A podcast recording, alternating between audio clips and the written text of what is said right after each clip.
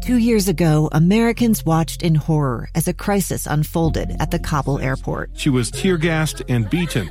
Images of thousands desperate to escape Taliban oppression filled our news feeds. More than 80,000 Afghans made it to America. But the story didn't end there. It was very cold. There was no power, no heat. Who would help our newest neighbors? I'm Andrea Smardon. In Stranger Becomes Neighbor, you'll hear the stories of some remarkable refugees who left their homes and their dreams behind only to start over from zero. Their only possession was three blankets. And you'll meet Americans who stepped up to help them. You want me to come when you deliver your baby. What can one person do in the face of an international disaster decades in the making? That's Stranger Becomes Neighbor. Find us at kslpodcast.com, follow us on Apple Podcasts, or anywhere else you listen.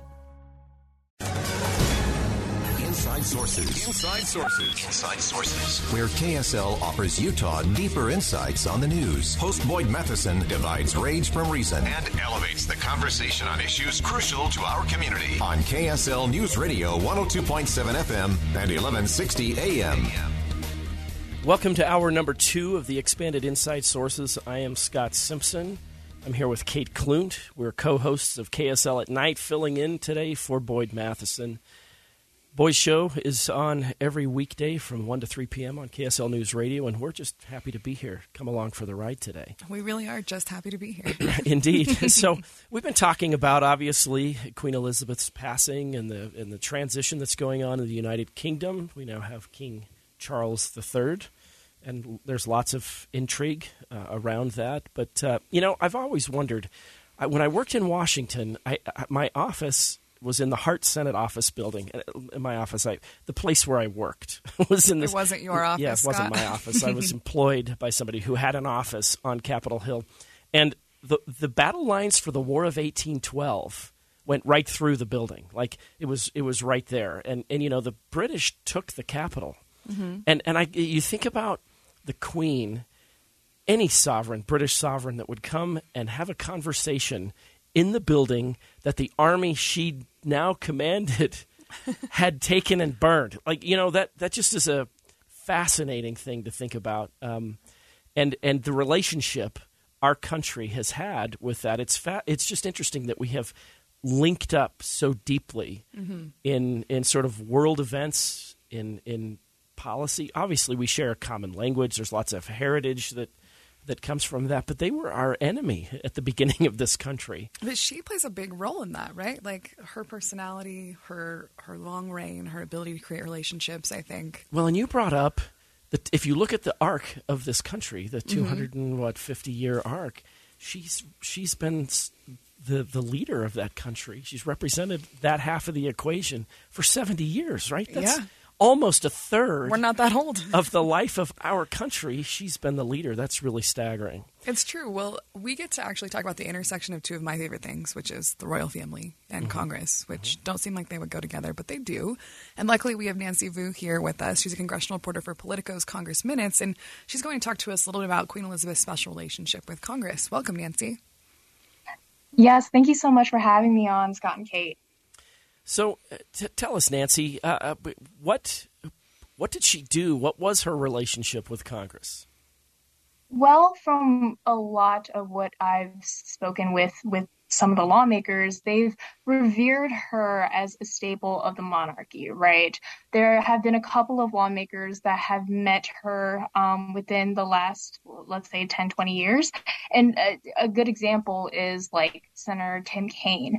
Um, during her unofficial visit to the U.S., she actually visited the state of Virginia and mourned with um, Virginia's constituents two weeks after the 2007 Virginia Tech shooting. And that was one of the, you know, anecdotes that he'd given me on his fond memories of the Queen. So, in regards to the relationship between lawmakers and between the Queen, uh, Queen herself, I, a lot of it stemmed down to diplomacy, right? And her extending a lot of kindness and them just, you know, building relationships from there. How, how many times did the Queen visit Congress, and, and what were those interactions like? Well, it, there were limited times in which she visited Congress, but I think the most monumental one was her 1991 joint address to Congress. Um, and it was the fir- it was unprecedented in the sense it was the first time a British monarch actually gave an address to Congress. Uh, and sh- she spoke during that time about the spirit, the shared democracy uh, that the UK and the US shared. You know, the, the at the time it was um, the end of the Gulf War, and it was also gearing towards the end of the Cold War. So the, U.S. and the U.K. had gone through a lot together, and uh, a lot of people throughout her speech gave standing ovations, was clapping, and they were just very much respectful towards the Queen and, and the fact that she uh, gave time of her day to talk to lawmakers. And there's this cute story that I read about hats and her hat and and the rules of the house? yes. So anybody that has visited the House chamber knows that there are very strict rules of decorum and dress code. And the House Speaker at the time, Tom Foley, he actually lifted one of the rules to accommodate to the Queen and her chapeaus. So I well, love that. I do too, and I, you know, they suspend their rules all the time. Like, you know, they do if if they can do for much ri- dumber things. Yeah, right? if they can do ridiculous continuing resolutions in perpetuity, they can definitely make room for, for the queen and, and her hat for sure. I agree. Yeah, absolutely. And other rules that they lifted the, that day was also, or rather, that they instituted was that the queen um, wasn't fond of shaking hands, and that's usually a common thing all throughout the House chamber. So you know they had to make sure they that they gave the queen her space she was ahead of her time in not wanting to shake hands. Oh yeah, Nancy, really quickly, could you tell us how members of Congress are remembering the Queen and paying tribute to her following her passing?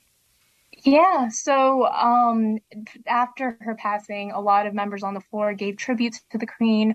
Um, before uh, her passing, Mitch McConnell actually gave a lot of kind words when we, he was alerted of her medical state, and he, he honored her by saying that the decades of her reign saw a really special relationship between the two countries that literally changed the word, world. That was his words. Um, and a lot of members that have met her, for, exam- uh, for example, Senator Ben Cardin, I was talking to him the other day, and he actually heard the news through me. I told him that the queen had passed and he uh, basically his eyes were in shock and was like no really it's the end of an era mm-hmm. and gave an anecdote about how he stayed up late as a young boy to watch her coronation as a queen so this just gives an indication of how much how many people have grown up with the queen and saw her reign as she you know developed as one of the most well-known leaders in the free world Politico's Congress Minutes reporter, Nancy Vu, thank you for joining us on Inside Sources today. Of course. Thank you for having me. Well, coming up, we're going to be talking on Inside Sources about big tech and whether or not we should regulate them and what our relationship is with these huge tech platforms. Next. Two years ago, Americans watched in horror as a crisis unfolded at the Kabul airport. There's desperation and anguish. More than 80,000 Afghans have since arrived in America, but this story is still unfolding. I'm Andrea Smardon. In my new podcast, Stranger Becomes Neighbor, we'll find out what happens to these new arrivals in our communities. Who would help our newest neighbors? Follow us at kslpodcast.com, Apple Podcasts, or anywhere else you listen.